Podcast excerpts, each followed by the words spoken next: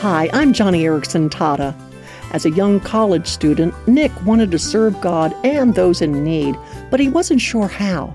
So, thinking it would be a cool experience, Nick decided to serve as a volunteer at one of our family retreats.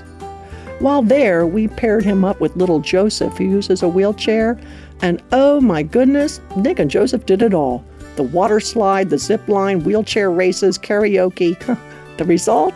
Right along with all the fun, God gripped Nick's heart for disability ministry. Friend, maybe you want to serve God and you're thinking, but how? Where do I start?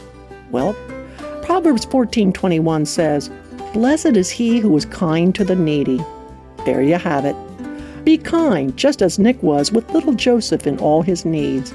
And you can begin to be kind with those with special needs by serving with us at JohnnyRadio.org. Again, that's JohnnyRadio.org to learn more.